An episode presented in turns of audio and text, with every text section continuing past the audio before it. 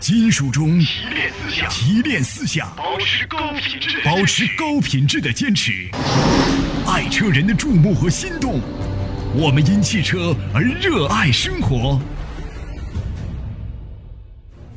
我们爱车的执着滋养着精神，创造着气概。愿做汽车梦想的赢家，让汽车的语言架起我们的刘刚车友圈儿。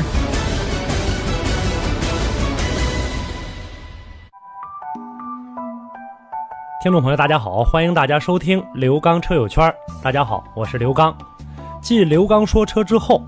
我们呢再一次推出了这档刘刚车友圈节目。这是呢每天我在我们的当地的交通广播在做节目的一些直播录音，啊，同时呢也是一些为大家呢在养车、用车、选车、修车以及我们当地的理赔维权方面啊做的一些节目。节目当中有部分的内容已经被剪辑掉，因为里面含有广告。同时，这档节目呢，希望在大家平时养车、用车、选车、修车方面，能够给大家提供一些帮助。好，接下来的时间，我们就走入到今天的刘刚车友圈儿。好，听众朋友，那么节目当中涉及到的热线电话以及微信公众平台，那是我们直播节目当中共用的直播平台。希望大家在节目之外呢，和我个人的联系方式进行沟通，避免耽误到大家。我个人的实时微信“汽车刘刚”的全拼，我的微信公众平台号码“刘刚说车”，还有每周一到周五晚间为您开通的我个人电话幺五五六八八幺二幺七七幺五五六八八幺二幺七七，每天晚间八点三十分到九点三十分，周一到周五可以拨打，我们可以直接的跟您进行一对一的沟通交流。好，接下来的时间我们走入到今天的刘刚车友圈儿。石先生，你好，石先生，哎，你好，刘老师，哎想向你咨询一款车。说吧。呃，我朋友吧，他想换车，他开的是那个长安悦翔 V 三，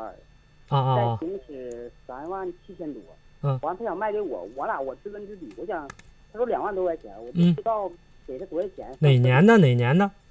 一三年。一三年的。你你现在没有车，然后你想买这个是吧？啊，这两有点练手啊，我这是刚票那个，刚下的票哎，这这差不多吧。啊，他卖你多少钱？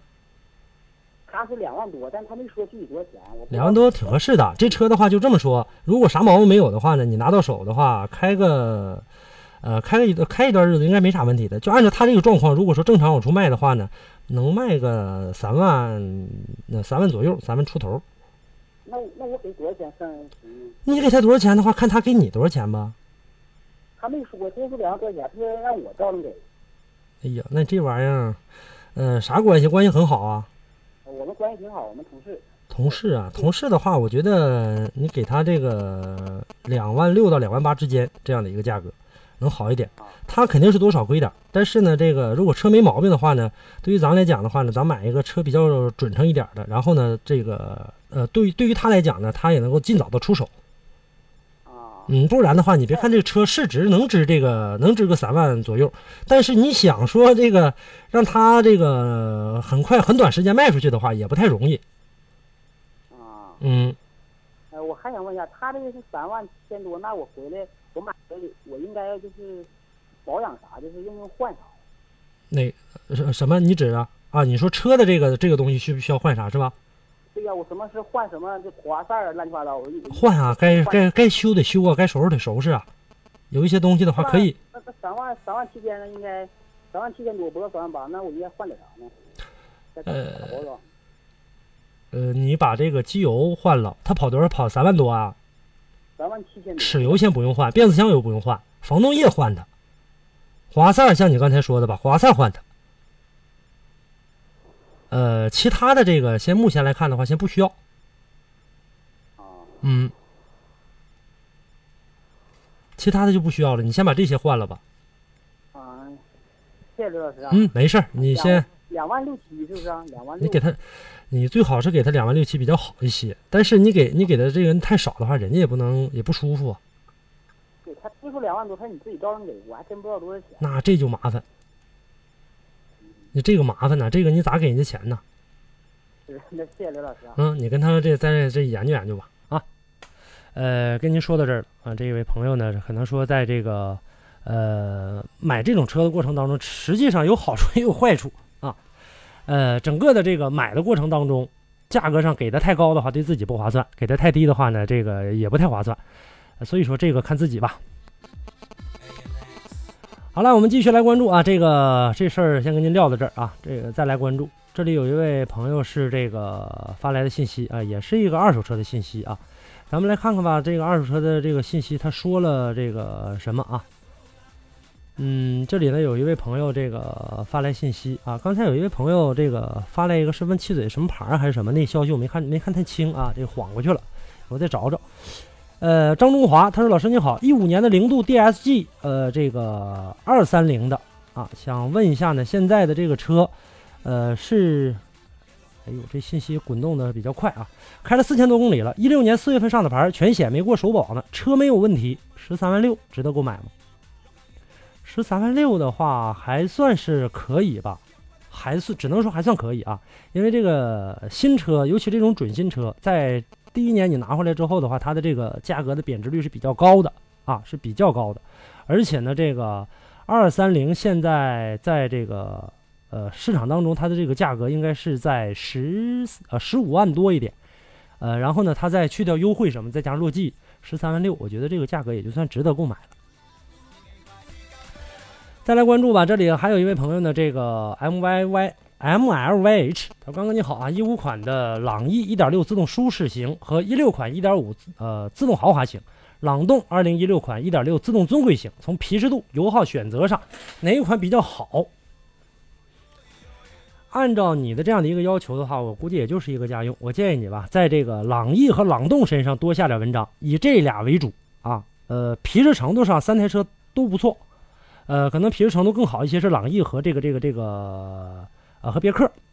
这个可能表现的会更好一些。但是你还考虑到一个油耗，我觉得在这一点上来看的话，那就看朗逸和朗动了。好，那我们看一下呢这个呃时间啊，线上还有一位朋友陈先生，先来迎进吧。陈先生你好，你好，那个麻烦，嗯嗯、咨询一下，有我那车是一二款捷达，啊打火一把打不着，都总打两把，出现多长时跑间了了？四万多公里，嗯，呃，出现两三个月两三个月了，嗯你去查你去查了吗？没查呀，什么都没查是吧？三万公里的时候换的火花塞，现在就是有时候就是打时间还得打时间长才能打的，呃，你打一把火打不着，啊还是在那一直抠着，那么一直那么打，然后他他也是打一把火打不着，完了，嗯缓一把现在就是我啊，对，缓一把能打着，完了再不就是使劲抠抠能打着，就一直不停不停的这个在在那打，那不行，嗯以后不能那么干，那么干的话，时间长把启动机打完了，那启动机齿子啥都是啊打坏了嘛。那怎么办呢？呃，几个方面啊，几个方面去查你一下呢，因为这个夏天的这个过程当中，天气温度比较高，要冬天的话另说了。在这个季节当中，我建议你呢，就是说它在点火的过程当中，你去电器儿查查去，看看你的这个测测你的电压。电压的这个过程当中，在点火的瞬间，是不是正常来讲的话呢？测试电压呢，应该是出来的这个电电量应该是十二伏的。你可能说，比如说啊，现在出的是九伏或者八伏，不够啊，所以说打不着它。再有一个呢，里面的高压线，这个火花塞你说你换过了，再一个去去去查查你的这个这个滑这个这个这个这个这个高压线去，还有这个风缸线这些都去查一下啊，啊，这是一个呃一个情况，呃，再有一个呢，如果说这些都正常了，都说啥问题都没有，那我建议你呢，这这跑了四万多一直没清洗过呢吧？节气门清洗了，就那个汽油滤没换，喷油汽油嘴滤上次没换。四万多公里汽油滤子没有，你汽油滤芯儿的话没啥太大问题，不至于导致你现在打不着火是啊，啊，不至于这前样。轮洗了，洗完了，洗完了之后就一直你完洗挺好的，完了一直这几个月就不好。啊洗完之后开始挺好的，后来就不行了是吧？对对对，啊啊，那也很有可能这里面呢还是有问题，呃，还是没这个洗干净。呃，还有一个呢，再有一个就是你把你的这个呃这些说都没有问题了，说我都查了，啥问题都没有，剩下的那就比较麻烦了，你就得去查你这车的这个混合比了，进来的气儿跟油它可能不对，不是气儿多了就是油多了，不是油多就气儿多了，反正它俩有一个肯定是不对我了。我我我这要是烧火的不烧气儿的，我是指空气，你车不烧空气吗？都烧，这这只要是车就有，我指的不是这个，明白了吧？啊啊啊啊，然后去查查这几点吧。谢谢嗯谢谢，啊没，事儿，大概的问题基本就在这儿啊。好嘞，哎好嘞哎，再见，嗯。赵先生，你好，哎，你好，您好，赵先老生。师你好哎，嗯啊，我有个问题，就是我这个速腾是零八年的速腾，啊，是那个自动挡的，嗯然后吧，就是呃，头段时间有什么毛病呢？嗯就是那个呃，加油的，就是那个油吧跟不上，就比如嗯等红灯的时候，等红灯的时候吧，就是说你加上油了，它的油表也不油油针不显示，就是慢慢的走，嗯等走了几米了，就就完了，这就有气儿了，就感觉走了，下面加上油。嗯，然后之后呢，我去那个修配厂呢，他说那个油泵不好使，油可泵、能是汽油滤芯儿这俩。对，油泵不好使了。然后我把油泵换个新的，嗯，换个新的吧。然后过了就是开了一段时间，现在吧也没多长时间吧，啊现在吧就是说我是把这个空调打开，嗯打开空调开的话吧，它会出现啥问题呢？就是嗯车降档的时候有顿挫感，嗯，三档四四档到三档，嗯三档到二档，或者是四档直接变成二档，嗯，就有顿挫感那种感觉，就嗯像是油有问题了还是咋的？呃，多长时间了？就是这个，就是我换汽油泵，现在也就是十多天吗？我我换一个汽油泵之后又换了一次，好没好使吧？就现在开车没问题，就是现在平时不打空调开车没问题。我头两天我试了一次空调，天热的话嗯还是有那种感觉。车跑多少了？车现在是十呃十三万公里，十三万公里了，一直也没清洗过吧？清洗哪块儿？清你说是哪洗块积碳，儿啊？你说这油箱吗？不是油箱、喷油嘴儿、节气门儿，啊，节气门儿清洗过。哎什么时候洗的？我春天的时候，就是刚用什么洗刚的入？村的时候，用什么洗的？那我那我不清楚，那我谁给你洗的？我就到那个修配厂，他们就给我洗了。那就是我个告诉你啊，这里面有一个情况，第一个，啊，你刚才提到的这个情况的话，因为你刚才说了，这个油泵呢现在已经换掉了，是吧？油泵的这个问题基本上不存在了。再有一个的话，这里面有几个情况：第一，这个在使用的过程当中，可能说呢这个供电量不足、蓄电池的故障，这个跟这个跟整个这个电路有关系，因为你打开空调的时候，这个换挡顿挫。这个空调的动力从哪儿来？我原来在节目当中大家说过了，从电上来是吧？电从哪儿来？从这个发电机来。发电机从哪儿来？从这个发动机来。发动机呢，从汽油来。一层一层往上找。你现在一打开空调，空调的这个动力不够了，不是电路有问题，就是积碳有问题。因为你发动机的功率本来是给车将拔够用，你空调一打开，叭，它把这动力拽过来之后的话，自己就不够用了。为了保证你空调凉啊，这是一个问题。还有一个问题，就是我刚才跟你说的，发动机积碳严重，油路不畅造成的。那刚才你说了，你把汽油泵换了，剩下的就是这个积碳了。积碳相对来说比较严重了，可能说里面的进气儿，这个节气门啊，呃，你那大众的车叫怠速阀，这个玩意儿打不开，或者说呢，我一脚油门下去的话呢，它可能开启的角度不够，进来一点点气儿，那电脑检测到啊，你就给我一分气儿，好，我就给你一分油。那正常来讲的话呢，可能说他给我，因为这里面不有一个压缩比的事儿嘛，可能说他进了一分气儿，他给两分油，或者进了两分气儿，他给一分油。但现在来看不是了，改变了，改变了之后的话，里面有积碳比较严重，打不开，它电脑呢检测到呢只给了这一点儿，所以说你油进来的又相对来说比较少。那这个时候动力不够，你又打空调，他把空调给你了，把这动力给空调了，剩下的车不够使了，这又是一个问题。再有一个就是发动机曲轴位置传感器，这个里面呢跟这个跟你的这个换挡顿挫也是有关系的，但关系不太大，这个关系，因为你车现在也不熄火，也不耸车，都不出现，这就是在换挡的过程当中会出现顿挫。所以说你这个过程当中去查两方面，一个是积碳，嗯一个是电路问题。啊，电路问题，电路去看看你的发电机就，是嗯在那个就是头，呃，老师你说，你齿油多长时间？变速箱油多长时间没换了？变速箱油是一年多，多一少年？多换了，一一变速箱油是一年多才换的，就是在今年是一六年、一四年啊啊，下半年换的。那没事儿啊，那还行，那还行，行，那这个就可以排除了。还有什么事有儿？个有有个问题就是我这个就是也是就是这半年才有个感觉，就是那个打着火就是打着火之后，咱们那个仪表盘那不自动挡显示的那个那几个档位吗？嗯嗯那 N 和 D 那个档的那个红那个红线就是不清楚了，就是有的就没有了，就有的可能就显示了半拉，或者是显示有几个点没有，就不是完整的那一个字母嗯啊啊，就少几个是就是它不是点式的吗？嗯就像就像缺点东西似的，就像那个黑了那个东西。呃，就是你的 D 档那个灯光，表盘上那个灯光是吧？对对，比如 N 档，它就啊可能中间那那个那个斜杠就不清楚了，嗯有的黑，有的就是红色这的个吗？这个就是期间你打没打开空调？没打空调，正常就是打开火就，正常有的时候开车打开火就是全满的，有的时候就不是全满的。嗯，然后就出现这样的一个情况。这个问题呢，有有几种可能，一个是你的这个，就平时它现在出现半拉的时候，它有没有出现就出现全的时候呢？就都亮了有权的时候，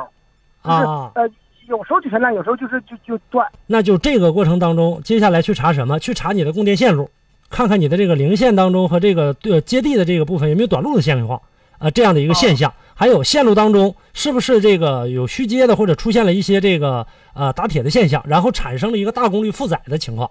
如果说功率一旦变大的话，它可能这个电压供不上来，所以说在你电路上一定要去好好查一查你的这个线路啊，造成这个虚接的话，很有可能造成电压忽高忽低，忽高忽低的过程当中就导致你这个就跟咱家灯灯似的，你看咱们家在客厅里面，比方说说我插两个电磁炉，又插了个电暖气，或者又插了个空调，你看那灯打开它就不亮，供电供电就没那么大了。所以这个过程当中要去查一下你的这个呃控制电路的这这样的这一部分，还有呢要看一下你的这个呃继电器这一部分有没有出现过哪些问题。如果说继电器里面出现了一些漏电的，它也会产生一个电流增大，这个时哦候就出现哪块儿反正哪块儿不重要，我或者说哪块儿呢这个用电量小，我就在哪儿，嗯怎呃这话怎么说哪儿弱我欺负哪儿你哪儿，你这个电这块儿用的这个呃电量不大，哎我就跟你这块儿往出往回要电，就不给你那些。因为不够啊哦，给别人不够用，所以说在电路上主要去查一查。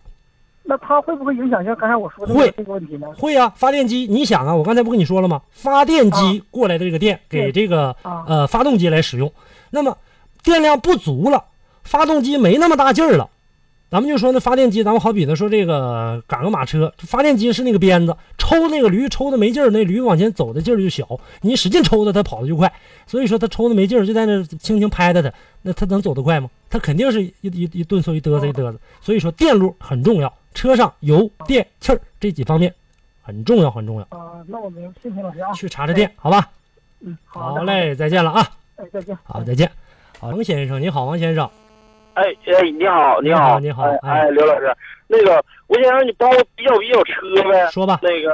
呃，就是四驱的，我现在就是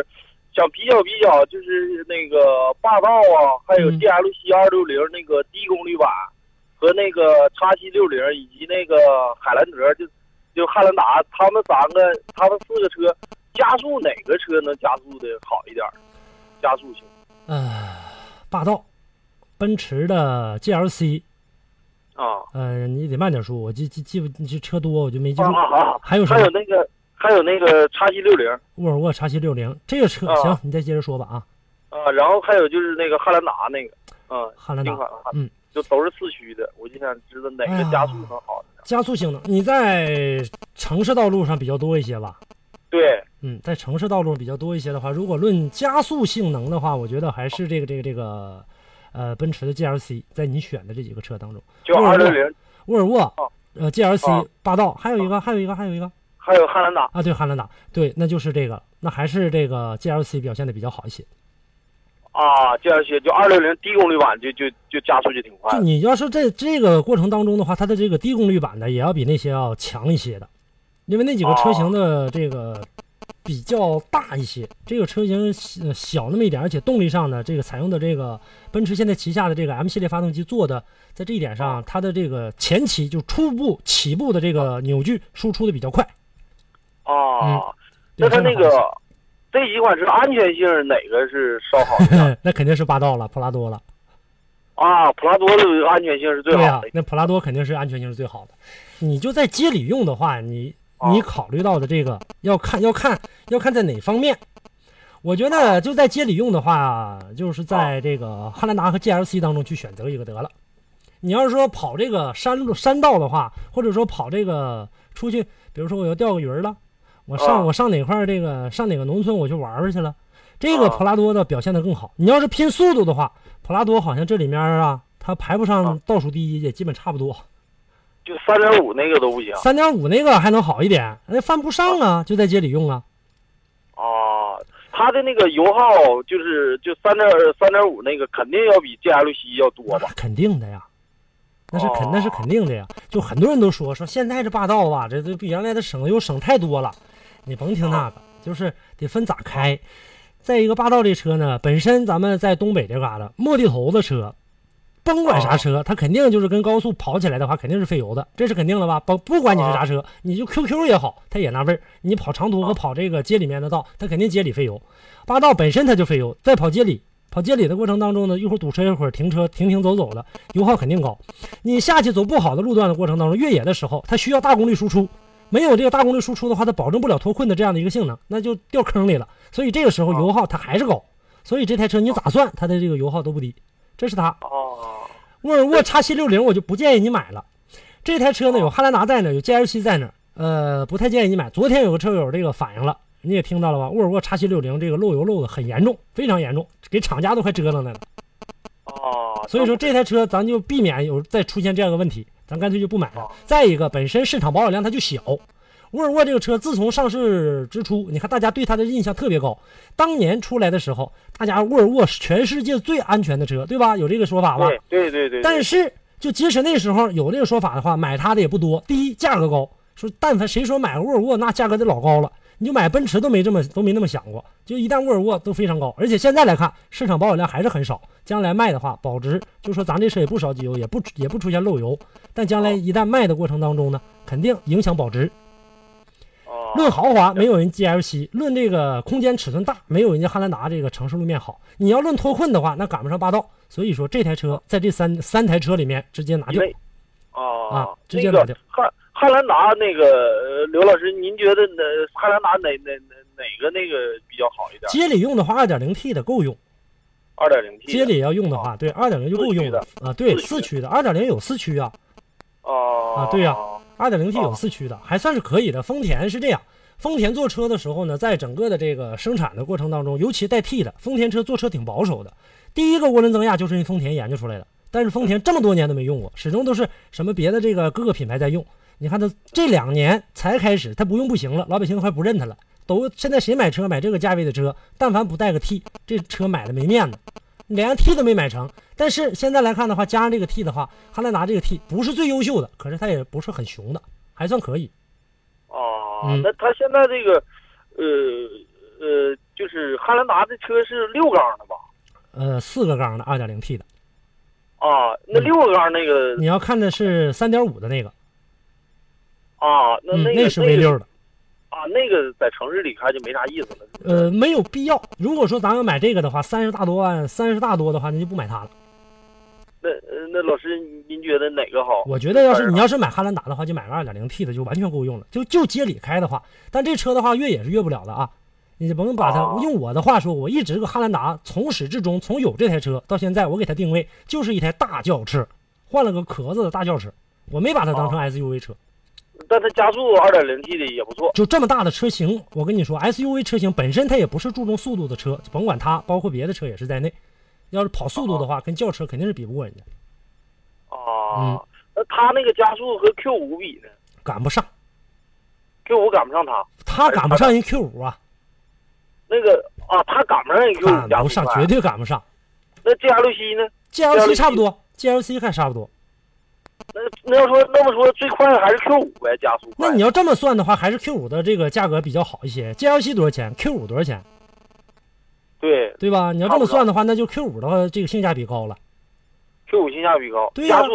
加速应该比 G L 七快吗？就呃是，二十差不太多。再有一个的话，你就在街里开的话，我觉得你考虑这个没啥太大必要。你有那个功夫啊，考虑加速哪个快的话，你还不如考虑一下哪个刹车制动距离短了，那起码安全呢。就这就这马路上，你想开快起来的话，对就对给前面对怼了，啊是。不是？嗯没啥太大用。那那刘老师，你说那个奔驰 GL 七和那个 Q 五比，它俩哪个就刹制动效果更好呢？都要呃，那差不多，他俩差不太多的，基本上、哦基本上表现都差不多，可能奔驰要比这个 Q 五的话稍稍好那么一点点，稍稍好那么一点点，嗯，啊，在这个它差不了多少，我觉得他俩放在一起，如果说你买他俩买哪个都行的话，那我就建议你去看 Q 五，Q 五的性价比比奔驰 GLC 要高，起码咱们不说别的，后期的这个呃维修保养的这个费用比奔驰便宜，就这一点上就比它强很多，其他的咱都不算。对对对呀、对而且前期的投入你也少啊。你想，奔驰的 GL 七二六零，你买的那个呃最低配的四十二万八吧，对四十二万八的话，咱买奥迪 Q 五的话，咱买一个车的话，基本上呃在这个优惠点儿下来，基本上跟它这个价格呃来比的话，比它还便宜一些呢。优惠力度哦大呀，GLC 优惠力度小啊。那个我我现在是一有一个那个就免税名额，就属于那种哦不带税那种那名好额。那就那那就好办了。那那我你觉得哪个？那你得考虑后期啊，后期你是不是得维修保养对对啊？对维修一次多少钱？保养一次多少钱？奔驰的这个车，咱不说，就是咱们就是甭管是买哪个车，道上如果一旦刮了碰了，哪个这个后面的这个钣金喷漆的过程当中，哪个花的少，那肯定是奥迪 Q 五相对来说要好一些。实际上，都是一样的这个钣金喷漆，那这个修车师傅看车看车下菜碟儿啊，你开奔驰去到那，比方说你这奔驰，你跟人家捷达刮了，到那嘎捷达一样的受伤，捷达搁那块儿也就是二三百块钱我给你拍上得了，一看你这是奔驰，妥两千，你干不干？对，那看车下菜碟很正常，刘老师，你说 Q 五是哪款的那个性价比稍微好一点？这个就看你自己了。我觉得技术啊和这基本上个，够用够用就行。我觉得技术舒适技术上基本上就差不太多了，舒适上太贵了。啊嗯，我那觉就得是考虑就技术就可以了。如果你兜里钱儿这个允许的话，因为你还有一个免税政策，那咱们就这么想啊，就是说我把这个免税政策这个，嗯，就定算我没有这玩意儿了，然后我买个高配的啊就完了呗，对对对不对？我顶多就定定算我没有这个免税名额，我就正常就正常是花钱买的。其实它俩没差啥，技术和这个这个特别版，啊呃，里面差了一些这个一些小的一些装一些一些配置上，但是啊不是很，不是特别特别的这个多。再有一个，哦现在奥迪也在也在玩这个，大众一直都在玩这个路子，就是中间弄什么选装包，这个选装包啊包来包去，最后把你钱全兜进去。对那个 Q 五是不是车型准备要换代了都？那这事儿你就等不起了。这个事儿上的话，咱谁咱就买买车的过程当中的话，除非你说你很土豪，我无所谓啊，我不在乎这点钱哎对那不，是我就买新刘款老。刘老师，你说在三十万左右的，就是我说这几个车，还有哪个车能我不推荐车对，我不推荐车，但我觉得你说这几台车还算可以。还可以？就是说对，基本上这些牌子已经就是就是这几个都好都车基本上你都挑的差不多。啊嗯，那我那我我我我可能就在 Q 五或者 GLC 的这两个东西选择选。对，你在这俩里面去这个去衡量一下，Q 五啊肯定是百分之百没有人 Q G L C 豪华，这是肯定了。啊 对对，价钱也差。对呀、价钱这是肯定了啊。所以说你再考虑考虑吧。哎，好嘞嗯好嘞，好吧行，哎谢谢谢刘老师，不谢谢客刘老气师啊，哎再见了谢。嗯谢谢，再见。好的，听众朋友，那么以上的内容呢，就是本期刘刚车友圈的全部内容，感谢大家的收听，我们下期节目再见。